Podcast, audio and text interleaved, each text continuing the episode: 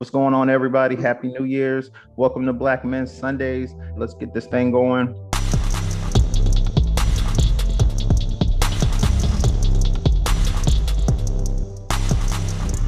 This is a show about generational wealth, financial advice, financial tips, whether you're married or unmarried, or you're just in a relationship, or you're just single.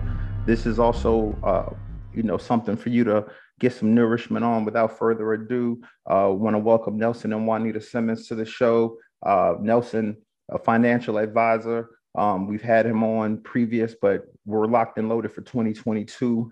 Welcome to the show, Juanita. Welcome to the show. Like I said, the main thing is is Black Men Sunday, but you will see sisters on here. So, and we'll lock in every Sunday. Nelson, Juanita, Happy New Year. How you doing? We're doing great, Corie. Um, thank you for uh, this opportunity uh, to speak our truth. We just, you know, want to add value today. But before we, you know, get started, we want to do some um, housekeeping things. Um, but when you're talking to people, uh, especially when it comes to money, you want to make sure that they are qualified to talk. They're either licensed or they've been successful in the area that you're you're you're, you're they're speaking on. Right? We don't need the blind leading the blind. We need people that are credible to speak to you. So I'm trying to be as humble as I can. You know, I'm, I'm no better than anybody else, but I've got 15 years in uh, accounting and finance. Uh, I have an MBA, um, uh, MBA with a concentration in uh, international business. Uh, I've got a BS in accounting. Um, I've worked in corporate. I've worked in uh, for the government as an accountant in a plethora of roles, right? But my true purpose and my true calling is to help individuals, families, and businesses win financially. And so I did, I wanted to take it a step further. I wanted to not only be able to, to, to, to talk about it, but I wanted to be help, able to help people implement. So I took it a step further. I went ahead and got my life license uh, and my securities license, both six and 63. Uh, and we are uh, currently, uh, we have clients in Tennessee, Alabama, uh, Florida, and uh, we're picking up a few in Washington State. So um, that's me. So, as Corie stated, I am Juanita Simmons. I'm Nelson's wife, and uh, my background is a little bit different. I still deal with numbers, but I'm what's known as a quant, and that's just a fancy way of saying mathematician. So, my background is in business mathematics. I have 11 plus years working with companies to help them find ways in their data to either decrease expenses or increase revenue.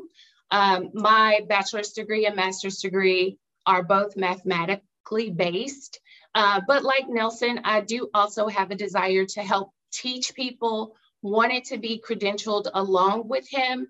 Um, so I did get my life insurance license as well. Also got the Series 63 and 6 uh, securities licenses. Um, and again, just have a passion for people, for teaching them this type of stuff, finance, the things we didn't learn in school. Also, a strong passion for women because so often we get left behind in the financial conversations. So I'm here to just, you know, be able to speak with them, help them feel more comfortable about finances and what we should be doing, especially um, since we're starting to kind of head the pack a little bit uh, with regards to, you know, work and money and all of those things. So thank you for having me. First, before we get started, I wanted to give a disclaimer in order to stay above board and just do a lot of a little bit of housekeeping. I want to give this disclaimer before we go into the webinar so that you guys understand that we won't be giving out individual specific financial advice and the information only represents financial guidelines one can take if they need a starting or reference point. Always seek the help of a financial professional like myself or Nelson if you need assistance creating your own unique individual financial game plan. Now we can get into it. Absolutely. She keeps me legal. The title of today of what we want to talk about is What's Your End Game? Knowing your financial independence number. And, just, and just in saying that, before I get started, I want to just put the statement out there because I think it's profound. You know, when I, it first came to my head, I was like, wow, this is this is really profound. So work without purpose is worthless.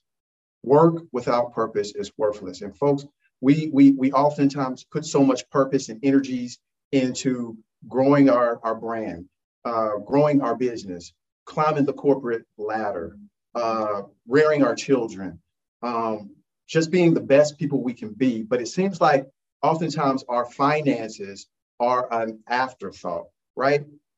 We don't really think about it. We don't plan. We don't think about the end game. We don't think about these things called financial independence numbers. So when we're finished trading time for money, and we'll trade about 90,000 hours of our time for money, our finances truly look like an afterthought. The reason why is, again, we, we, we, we fail to have a plan.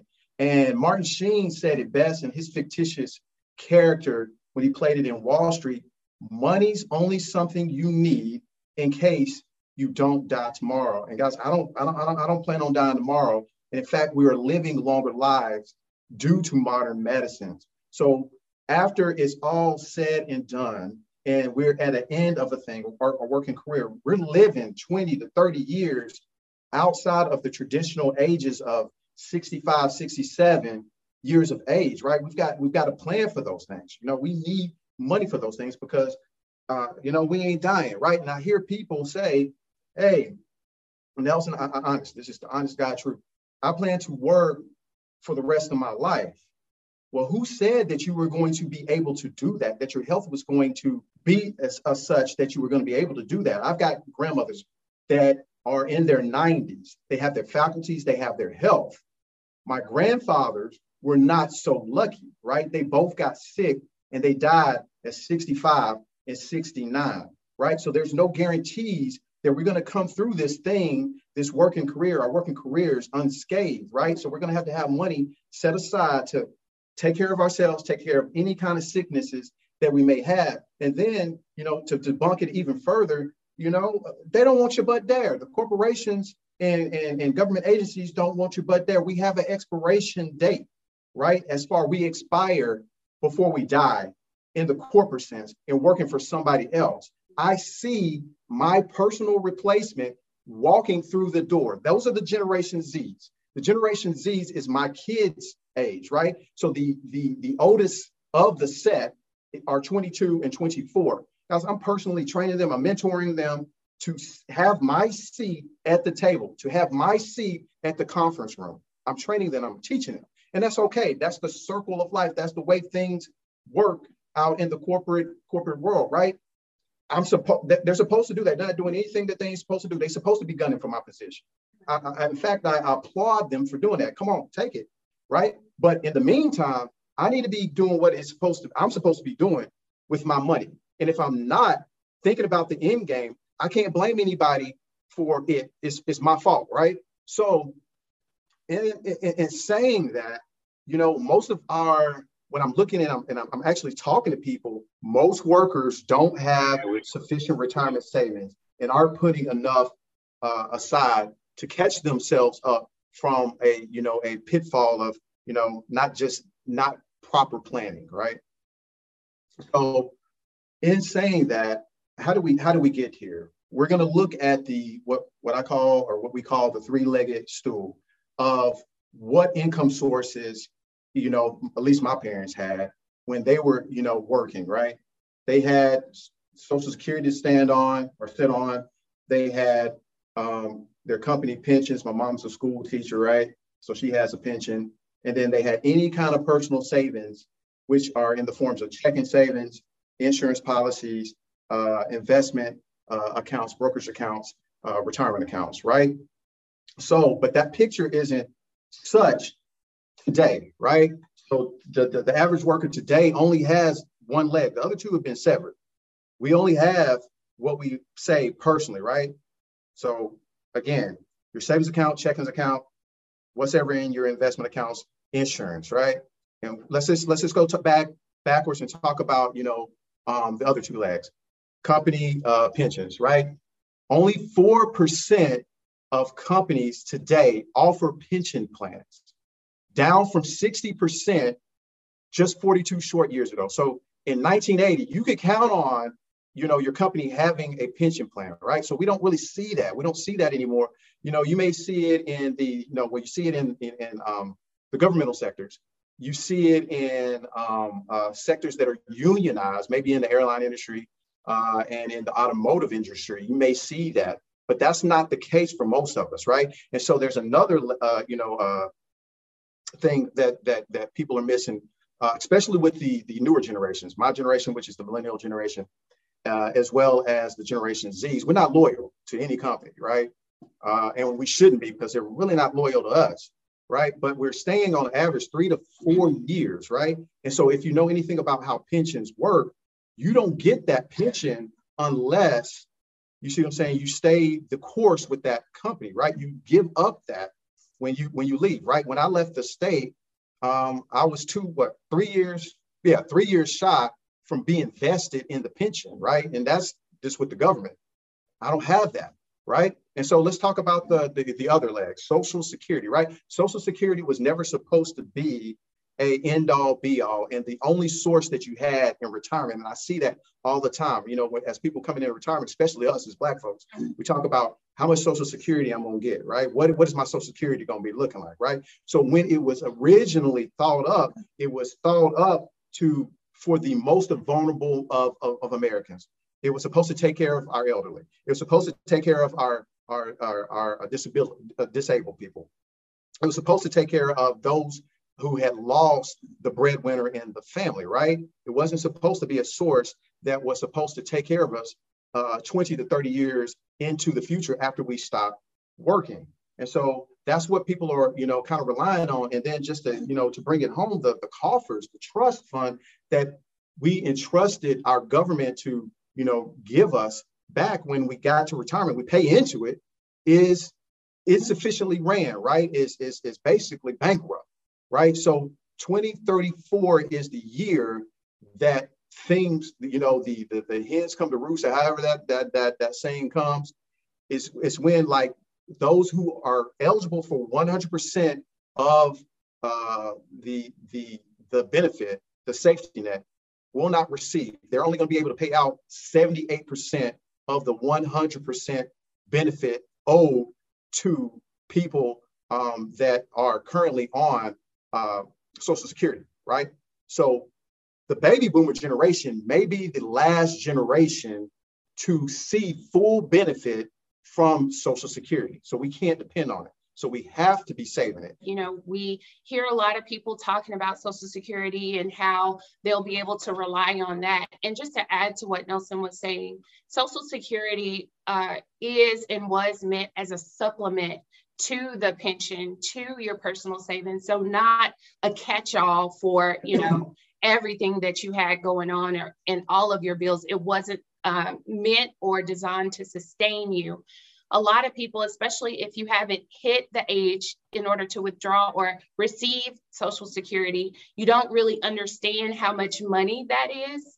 Um, it's again, especially when you're, you know, you've got 30, 20, 30 years before you get there. You're not really thinking about it, but you it's in the back of your mind as something that you know you can really depend on so just to put things in perspective so at age 70 your maximum benefit for last year uh, could have been $3,895 a month, 46,740 a year.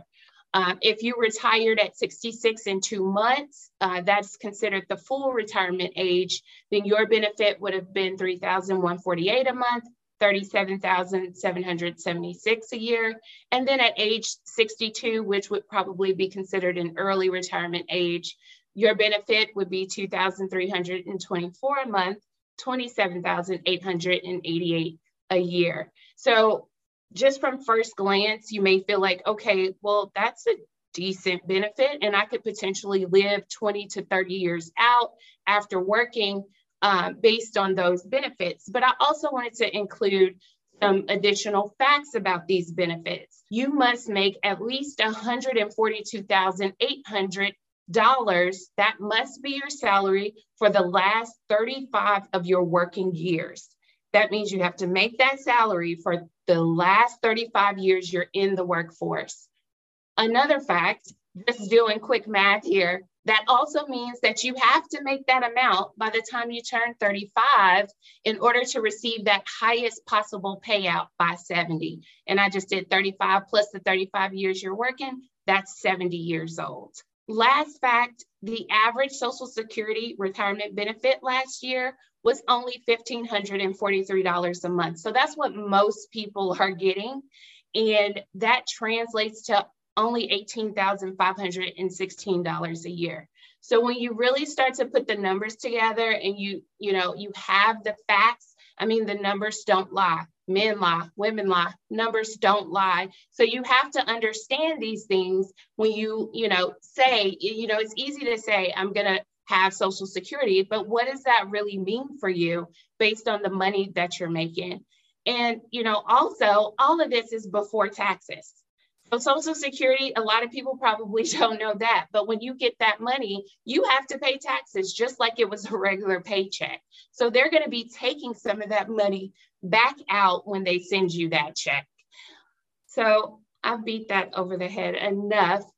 This is where we come to our financial independence number, and that's what this whole uh, presentation is about.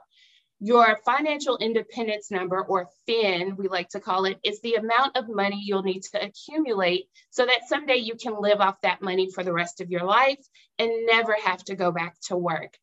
In order to introduce this concept to our clients, what we like to do is get them in the mindset of thinking, okay, if you retired today, what type of salary would you like to have moving into retirement. So this is the amount of money that you want to pay yourself every year as you live again throughout retirement. So you could say, oh, well, I think I'll only need $30,000 a year, you know, once I'm in retirement to pay all my bills and do the things that I like to do. Or it could be 50,000 or 100,000 if you want to do a lot of travel, even 250,000 if you just want to live this extravagant lifestyle. But once you understand or have in your mind what type of salary you like to have in retirement, then we can help you move to the next level in calculating that financial independence number.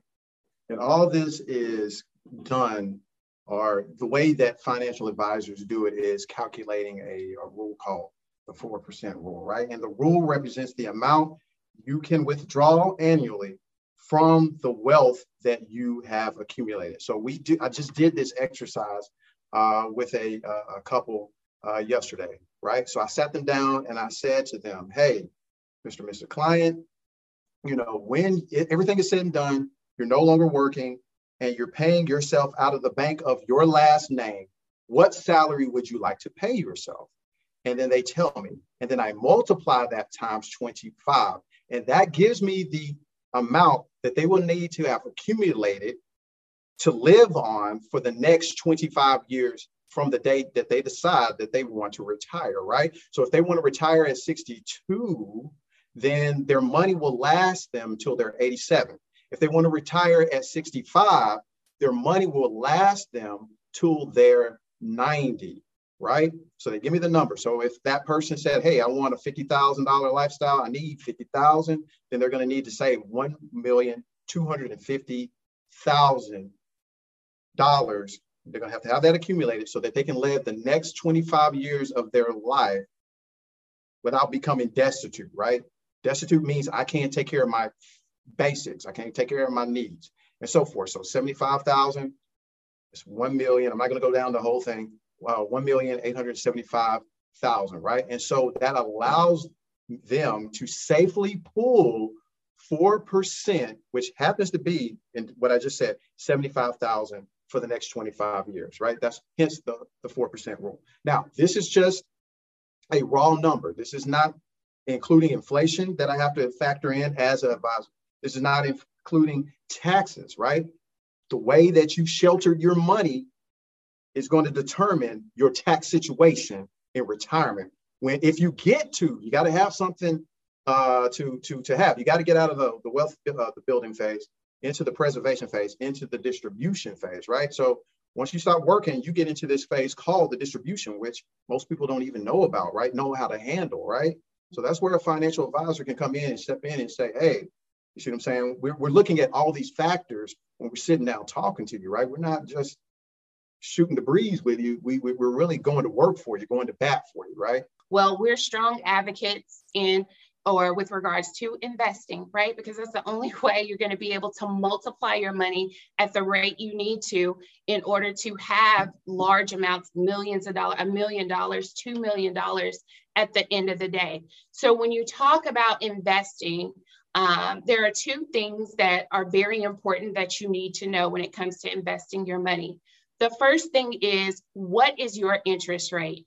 a lot of times we think about interest rates as, uh, you know, we want the lowest interest rate. We're, we're considering an interest rate as something we have to pay to somebody.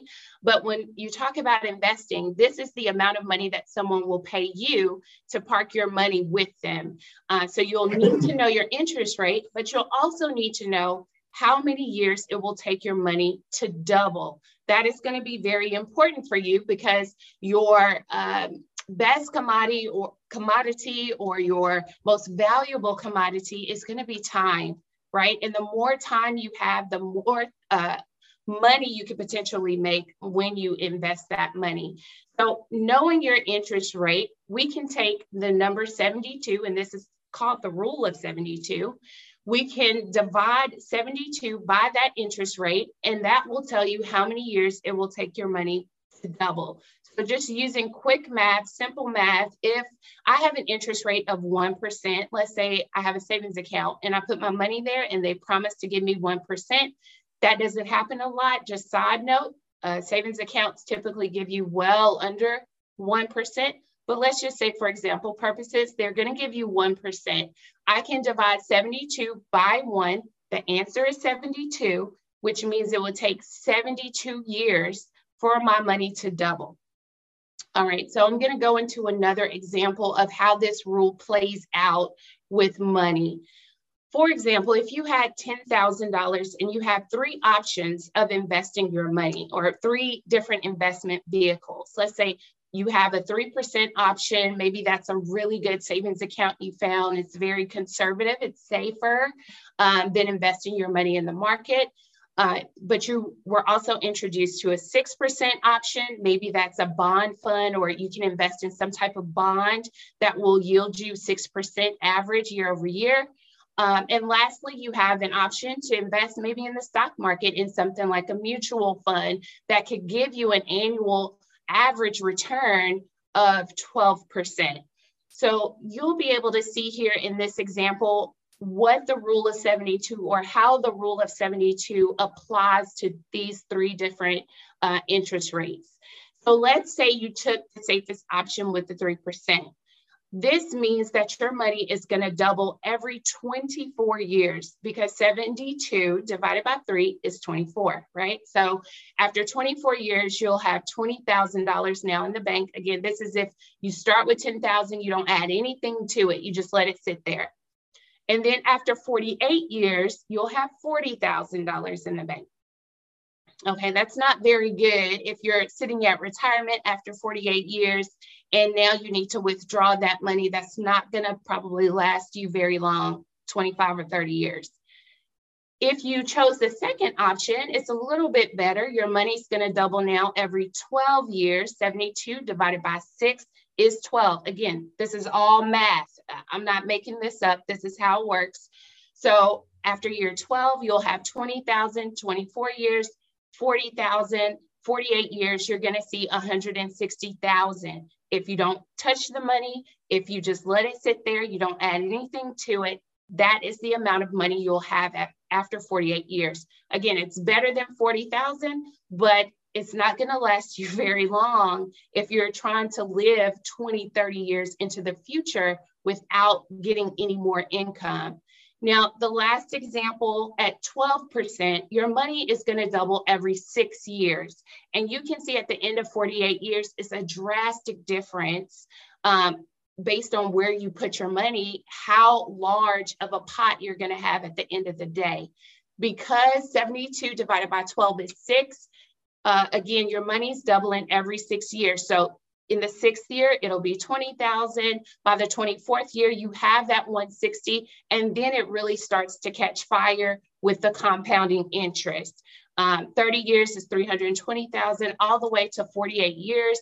And you have over two and a half million dollars compared to the other two examples um, where you're barely, well, you're not even at a quarter million dollars. So you can see that the, understanding this, knowing this math, talking to somebody about it who knows it is going to be critical uh, for you in order to have financial success in the future. If you are not doing these things, if you are not investing, if you are not dollar cost averaging, if you are not putting money away for your future, you will not have enough money. And that's just the truth. Um, a lot of people don't teach this, schools don't teach this, and that's just what these bullets say. Juanita talked about the, the, uh, the importance of um, compounding interest, right?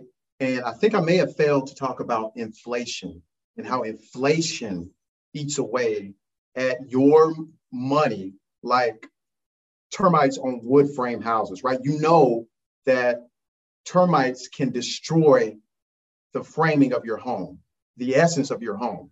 That's the same way that inflation eats away at your money in the bank. So inflation historically has sat at 2.75 or 2.875 or something like that to 3%. This past year in 2021, you remember, you know, you hear it in the news, you know, inflation is high. We've got inflation problems because of the pandemic and what they had to do to, you know, stir the economy. It's sitting at 7%. So if your money is sitting in the bank, you got a hundred dollars. Your money, or your you don't have a hundred dollars, you have ninety-three dollars, right?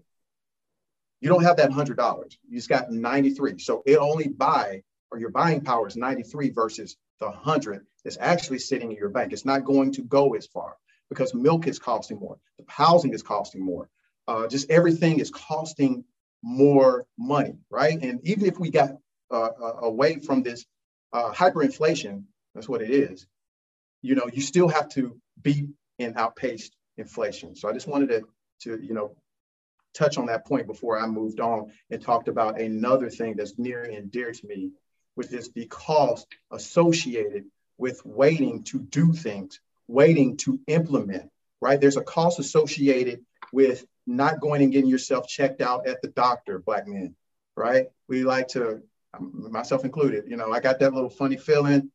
Right now, I got, you know, it's probably tension because, you know, I don't like speaking and, you know, and all that other stuff. I got like a little, something ain't right right here. But say, for instance, this something ain't right right here kept nagging me and nagging me and nagging me, right? And I didn't go get it taken uh, care of, right?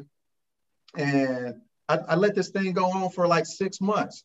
And I go to the to the doctor and they say, Nelson, I'm sorry, but you got, you know, stage four cancer there's really little that we can do. We can make you comfortable, but there's really nothing that we can necessarily do for you. The cost associated with me waiting is my life.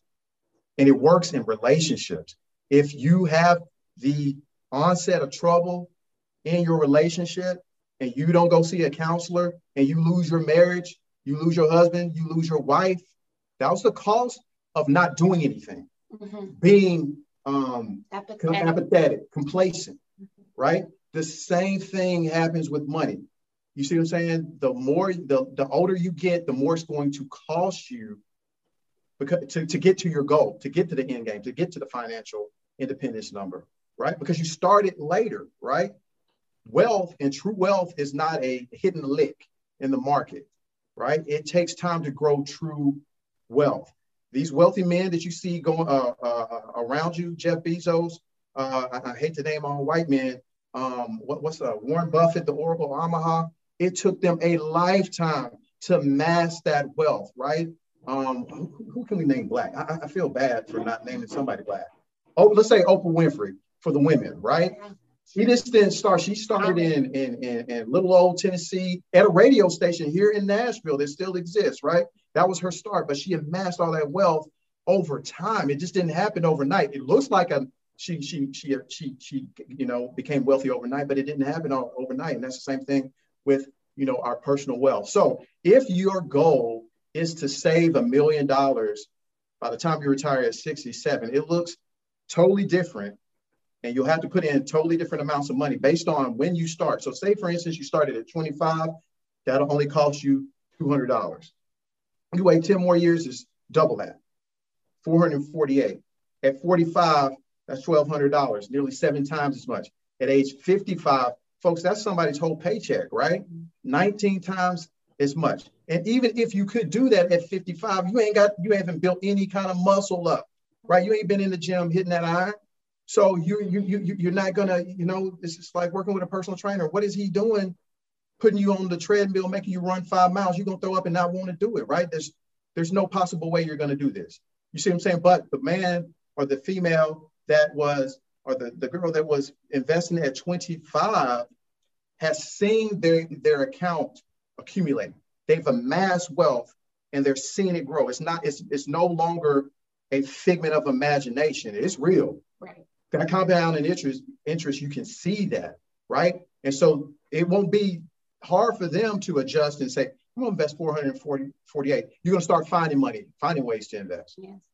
I can invest 1200. And then maybe if they've got everything paid off and they've taken care of themselves in other financial areas, gotten rid of debt, cleaned up everything, they may even be able to to to, to afford to to to do the 3800. You got to have the fundamentals, right? And one of those fundamentals, that building block, is to have that three to six months savings. You got to have three to six months savings because you know anything can happen. You can have a loss of job, and then your butt's out there in the wind, right? I'm just going to keep it just real and 100, right? There's nothing separating you from from if you don't have a job. There's nothing separating you from being outdoors, right? There's nothing separating you. You need a hedge against you. You can't even think straight. You see what I'm saying? And make decisions if you have nothing saved up. You have no emergency fund. You can't even think straight. You're gonna make 100%. Uh, uh, you know, uh, you're gonna make the the wrong decision 100% of the time. I think that's what I'm trying to say, right? And so the next account that you need to have. You know, I'm giving you strategy here. I'm giving you what Nelson Simmons does and what I do for other people. 401k to the match. Guys, don't leave free money on the table, right? They're going to match you, whether it's dollar for dollar, 50 cents on the dollar, 25 cents on the dollar. Take that money, invest in your 401k, your 403b, your 457b, your uh, uh, TSP, right? And then once you've done that to the match, you then, then go and do, you, you fund your uh, IRA, whether it be a traditional or a Roth. There's some uh, income stipulations on the Roth, right? But that's after ta- tax dollars on the Roth, and you need after tax money. There's strategies, and this is just to get you, you know, set up on just doing something, right? Having a starting point. This is this is fundamental strategy right there. Gave it to you free. Common concerns that we see and we face when I'm sitting across the table and we they're, they're concerned about investing, right? Making that next step. You know, I you know I'm kind of leery about uh, investing in mutual funds. They're they are risky, right? Not as risky as investing in the stock market, right? Just investing in single stocks. Again, I have already given you my disclaimer, and I'm you know I'm not telling you what to do, but Nelson doesn't have his retirement money. Now I have single, I have stocks, I've got all kinds of investments in a brokerage account, right? That's I can afford to lose all that. But with my, my retirement money, I ain't, I don't have time to play. I have to have it diversified. And a mutual fund diversifies it for you. They take the the thinking and what should I do out of it, right? Because you are invested in a bundle of stocks, 100 to 125, maybe sometimes 200 stocks in one investment vehicle, right? So the only way that you can lose your money is if uh, all of it is if every company in that portfolio went out of business at the same time on the same day. The likelihood of Walmart, Amazon, Netflix, Google, Tesla, all these companies going out of business on the same day is very remote. And if we did, we've got a global issue and your money in the bank is not safe because your money is really not there. You see what I'm saying? Only a fraction is is is required by law for them to keep there. The rest they're either lending out or they're they're making money on it in the market. They're investing in the market, right? So I just want to be clear of what the game is. There's the game, and I, you know, I've got a whole presentation on that. But it, it really is the money's a game. Money never sleeps. Kind of like what they said in uh, the original Wall Street. It doesn't. Uh, and I've heard people uh, that say they've lost all their money in, in, in the stock market. Yeah, you can. Yeah, you can by investing in single stocks.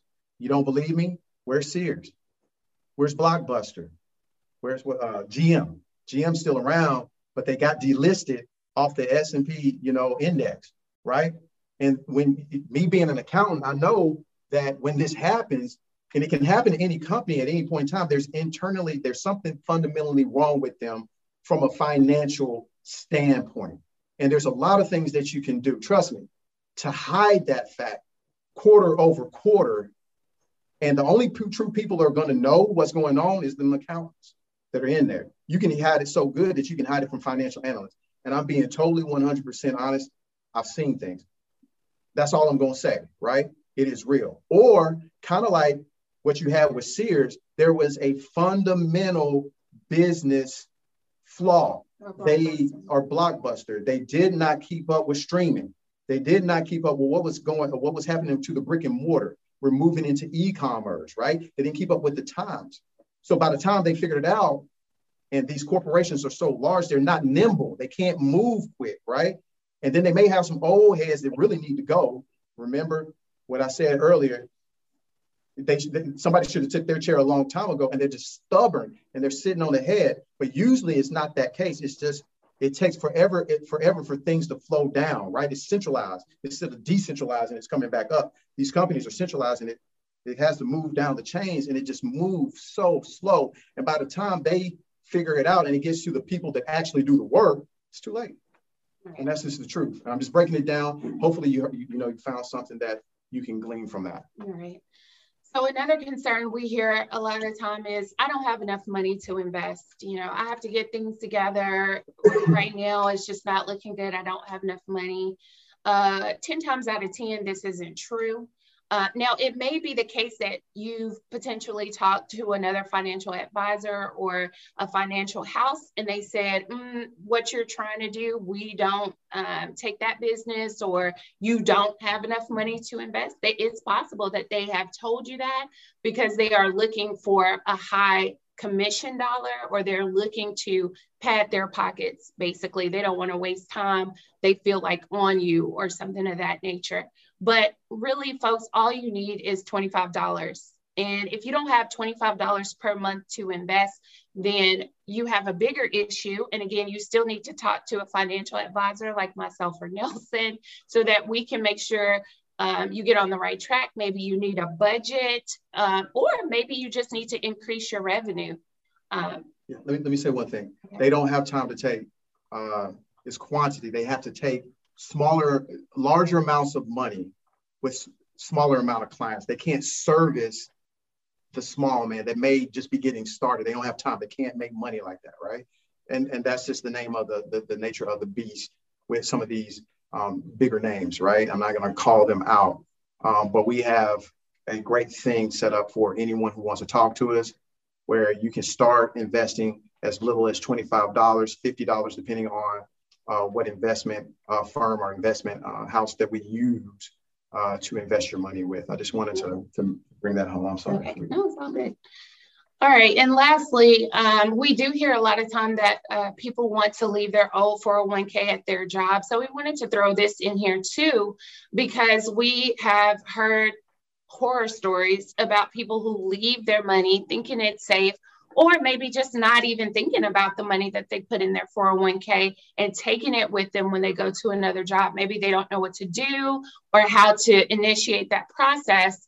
But um, again, people have, you know, not had access to or not been able to access that money when they come back. Nelson, do you want to say something? No, not on this one.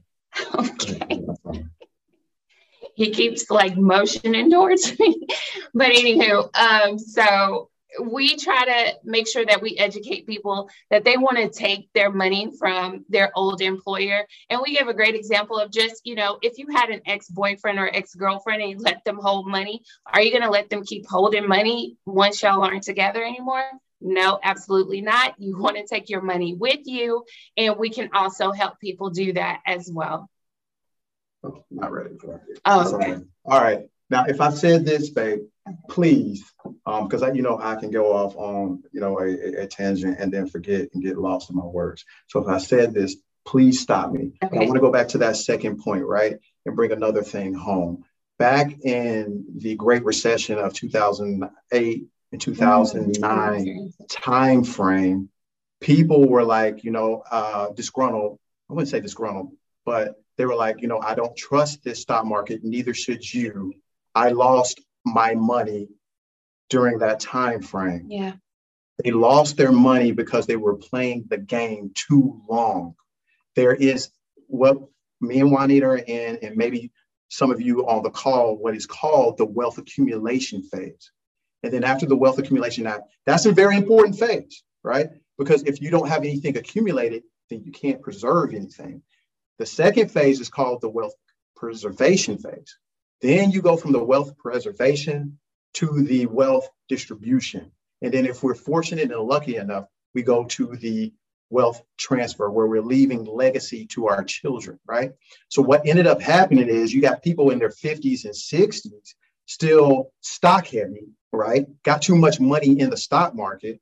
And we know that there's ebbs and flows in the market and they got caught in there at the wrong period, right? Because we already know that. So once you've accumulated wealth, the game is over, right? The game is just about over. There ain't really too much gains you're going to get. You can get greedy in there and get caught, yes. right? And if you're greedy and you're too greedy, you can lose, right? So what you do in the wealth preservation phase versus the wealth accumulation phase, two different things. Right. So they should have had or positioned their advisor to position their portfolio out of stock into bond, into more importantly, bond alternatives which are insurance products.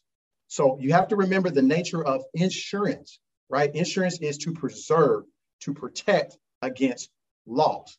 And there's products that you can be in the market, but the insurance uh, company will take and absorb some of that risk for you know a fee, right? So you can be in the market. You're not really active in the market anymore, but you need that growth because bonds are kind of like cash. They're kind of trash right now. And they're usually are, they're not, you know, they, they, they're used to kind of outpace inflation, right? They're not, you're not getting the six and the 12 and sometimes the 20, it, like this year, um, you, you, you get, if, if you were in the market, full blown in the market, you know, um, the market gave almost 27% back to the, its investors, right? And it was a trip this year. So it's the game in which you play, right? And most people get mad and be like, you know, well, I lost and it don't work. No, you just you just didn't know what I don't, and that's why I don't necessarily consider necessarily. I look at the market because I have to talk intelligent to court. I have to talk to you intelligent, but I don't look at it from a standpoint of for like if, for my money and for my clients. I look at where you are in your investment career because that's more important because the market is going to be doing what it's going to do. We're going to have uh, wars. We're going to have rumors of wars. We're going to have uh, we're going to have uh, recessions.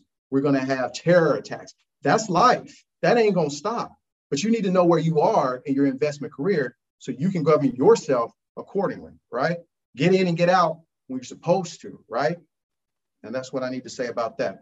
True wealth is truly defined as um, how many days you can move forward without working, right? How many days I can move forward without having to do this. I'm financially independent when I can say I can move a year without working. I can move 10 years, 20, 15. That's a different type of conversation. That's a different type of feel to be in that position, right? And so my my guy Robert Kiyosaki said it best in his book, Rich uh, Rich Dad Poor Dad. That's that's right. Rich Dad Poor Dad. Wealth is a person's ability to survive so many number of days going forward. So imagine if I had a mass, and you know, we're just we're just doing small numbers here, right? We know that we we all big money on here, but this is just for illustrative purposes. Imagine if I had amassed one one thousand dollars. I was getting ready to say a million. Um, and I had a daily expense. My daily expenses was a hundred dollars. I can move ten dollars in, in, in, into the future. Ten, excuse me, ten days into the future without being destitute. Again, I already told you the definition, what Webster said is just being void of being able to take care of the necessities, right? If I had 10,000 and my expenses remain the same, I can move 100 days. And if I had amassed, a, you know, I have a wealth, you know, accumulated wealth of 100,000, expenses, expenses stay the same 1,000 days in, in, in, into the future, right? So it's our choice. What, you know, what is your end game? How many, how many days do you guys want to move into the future? You got to be making that decision. That's that's that's what I'm, you know. Me and Corie have had these conversations, and we're trying to convey on here. You know, we're saying as, black men, we gotta we gotta take charge and have a strategy, have a plan for these women. Have you see what I'm saying? They they love that. Juanita can tell you about this. You can attest to that. I hope I'm doing a good job. Yes, you're doing a very good job. I hope. But it's, it's really a game, man. It, money's a game. Life is a game. It's a game. It's just like, how do you want to play it? Right? I see so many people. I'm like, how many people are these people that I'm, you know, when I, I don't, I don't, I don't, you know, have to get in traffic anymore. But, you know, when I'm just out and about, how many people are thinking about their finances? They're trading so much of their time and they're just going through the motions of life. And then they get to this certain point and they're like, oh, he's usually around about 50. And they're like, oh, I'm behind. What am I going to do? Mm. But they're still not thinking that they got this 20 something, you know, you see what I'm saying? They're like, well, Nelson, what you got for me? Mm. I mean, I, I don't know what to tell you. I can I can only give you, I can, I, we're going to just try our best. We, we, we, we just going for it all, right? And, and then, you know, you have to take risks that they may not, you know, I wouldn't necessarily be taking with someone who had contacted me at 25 and I've worked with them for almost a lifetime or something like that. You see, it's a different conversation. Well, they can't go into the preservation phase because right. they didn't accumulate anything. Right, they didn't accumulate anything. So we're stuck in the, the, the accumulation phase, and it's just like, oh my goodness, their account went down, but that's normal, right? And having to have that heart-to-heart conversation with somebody, and they that oh, you see, what I'm saying they like I understand, but it's just like no, you really don't, because how many days we gonna move forward with this money, and the market is just down right now. We're in the pandemic. You didn't you didn't hit the lick. You didn't. It's not a lick. I'm gonna quit saying that. You didn't have from 2009 to March 2020 that 12 year run where the market was just. You see what I'm saying? I'm just saying. So here's our solutions, right? I put together and build portfolios for in families, uh, excuse me, what families, individuals, and businesses using some of our investment partners, right? I got good relations with Invesco, Legg Mason, uh, Franklin Templeton. Those are the ones that I use a lot, a lot. And some some that are not even on here, right? So I'm not stuck with canned solutions. I can really truly build you out a portfolio that I believe that will work and I will never have to apologize for. So if you are not ready to move forward and you need some head knowledge, which that's fine, um, you can you can you can contact us or reach us at our podcast. You can listen to us for more information on our podcast.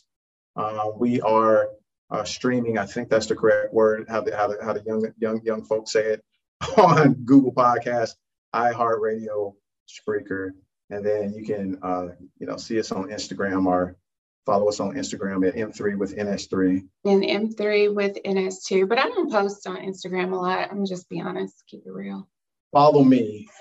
I, have got more stuff on there, more reactionary stuff from a financial standpoint, where I'm, you know, putting little tidbits on there that if you're paying attention, Nelson giving you, dropping you jewels and knowledge that you can use, right? A lot of times, I know we were like this years ago when we started talking about finances. You know, financial advisors did come up in conversations with other people, our peers, and things like that. Um, but we always thought, you know, well, we don't have enough money to pay a financial advisor right now. We're young, we just got married, you know, early 20s. So that's something that we have to do later. But honestly, it does not cost anything to call us, to talk to us. It, it is free. Um, so please do that. Just take the first step to have the conversation. You don't know what you don't know. You know, our people perish for lack of knowledge. Let's not stay ignorant. It's 2022. I mean, let's just do something different to get a different result. Thank you guys for your time. Um, we gave it our all. Hopefully, we added value. Uh, we're going to open it up for questions, Corie.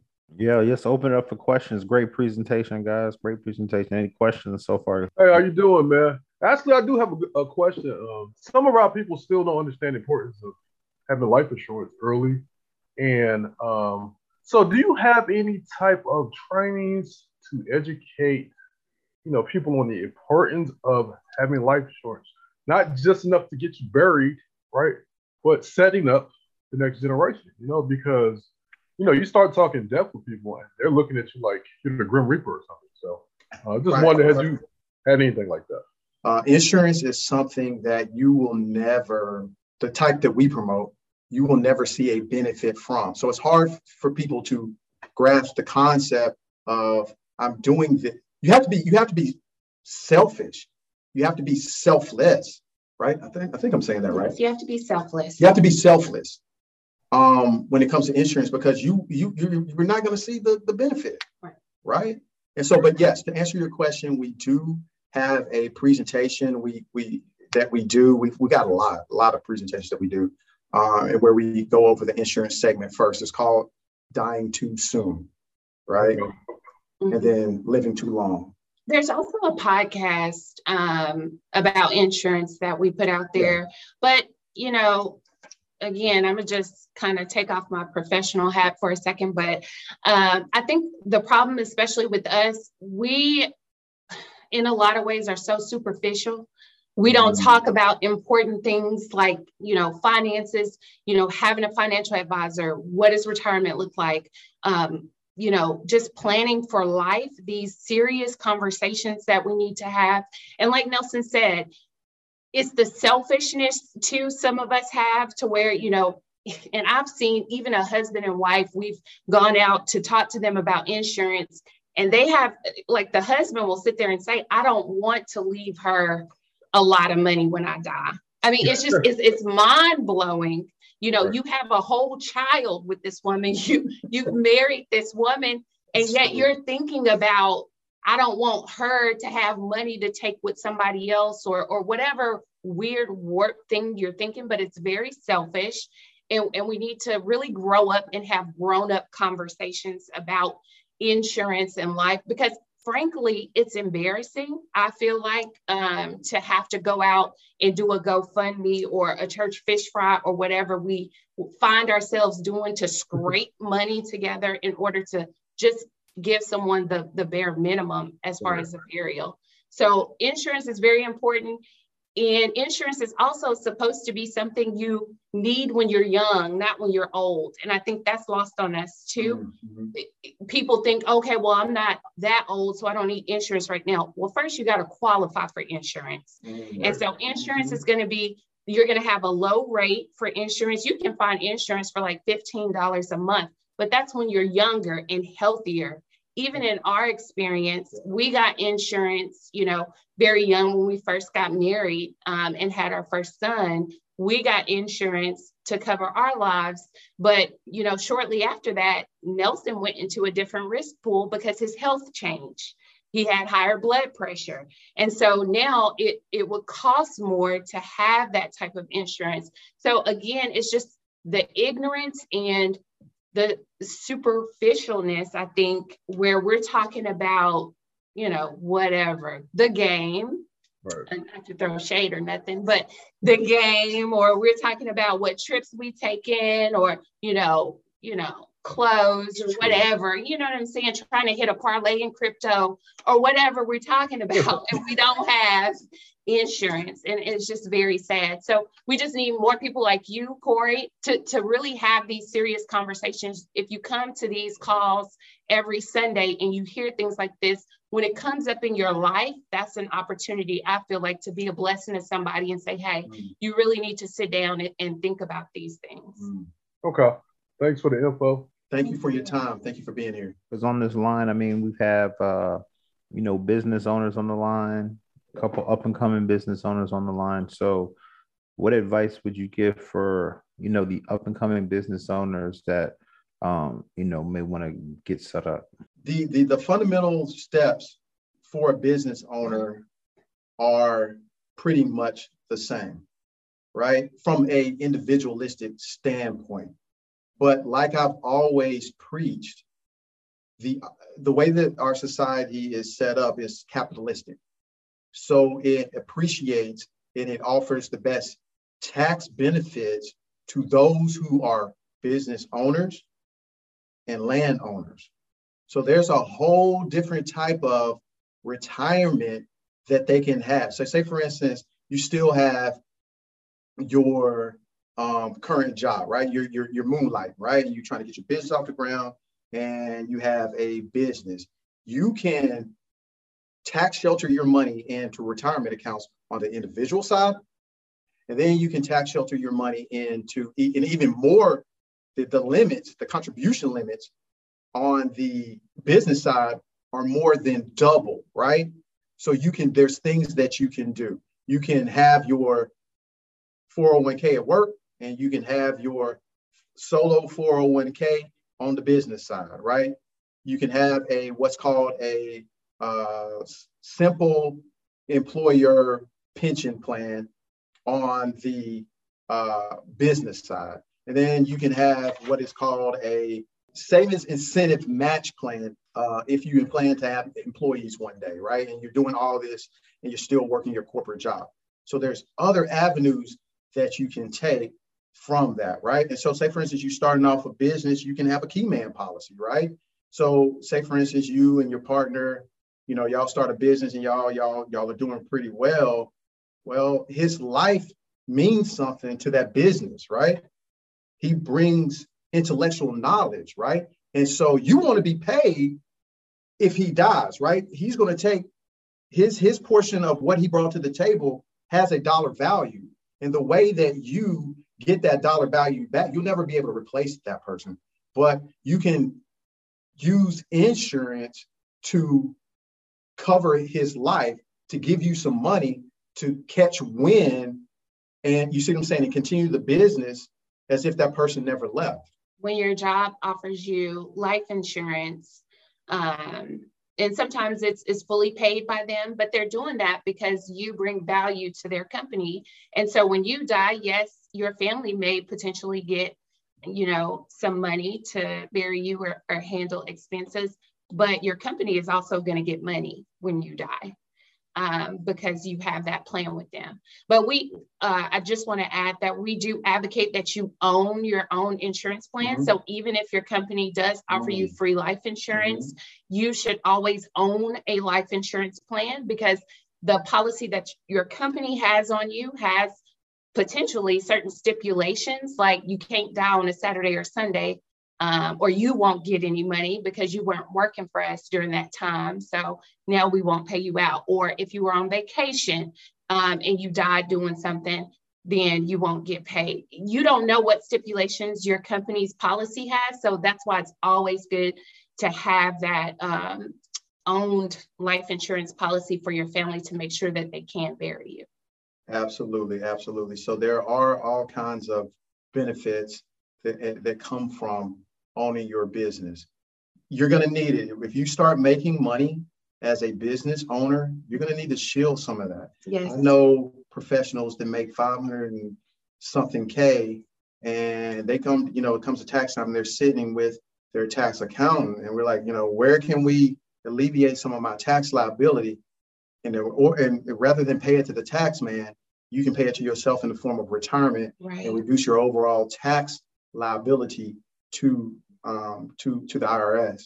So, and you do that through a SEP. You do that through you know solo 401k and you know the simple IRA. So those are things that are out there for small business owners that they may or may not know about. What do you tell the individual who like, hey, I really ready ready to do this, but I'm just used to just dealing everything with cash. I keep it in you know, I keep it on hand. I don't really trust banks because, you know, they take, you know, the interest payments and things out of that. What do you usually tell those those individuals that have that old school thinking mentality of doing that? I think that the, you know, the lack of knowledge is the thing, right? They don't understand right. that, you know, um, you, you, it's almost you got to talk to people like him, like in parables, like Jesus did, right? And find one that they can they can understand it resonates with them, right? So I would particularly sit them down, tell them about the rule of 72, tell them what, you know, uh, you know, the, you know, about compounding interest, what's going on behind the scenes at the banks, give them the game, right, of, of, of what it is. And then that's, I mean, that's all you can, you can, you can, you can really do. And then, you know, you just like, okay, uh, John, uh, Johnny, hopefully there's no Johnny's on the phone, but Johnny, mm-hmm. um, you got, let's say you got a hundred dollars in the bank. We'll just use a hundred dollars. Um, could you buy what uh, you could buy last year for a hundred dollars? Look at things around you, home prices, right? There's got to be a way, you know, they're they're going up, right? And your money is just not. You can't buy as much house as you could buy back in. You and then you you you you, you talk to them about, about what's what's happening around their age, right? You know, I get as much information as I can about a person so that I can talk to them right where they are. And so it's just like if they were born in the 1960s, what you know, what am I going to do? You know, uh, you know, uh, you know, talk to them about what was going on in the housing market back in the 80s when they were, you know, growing, you know, growing up and coming into their adulthood, right?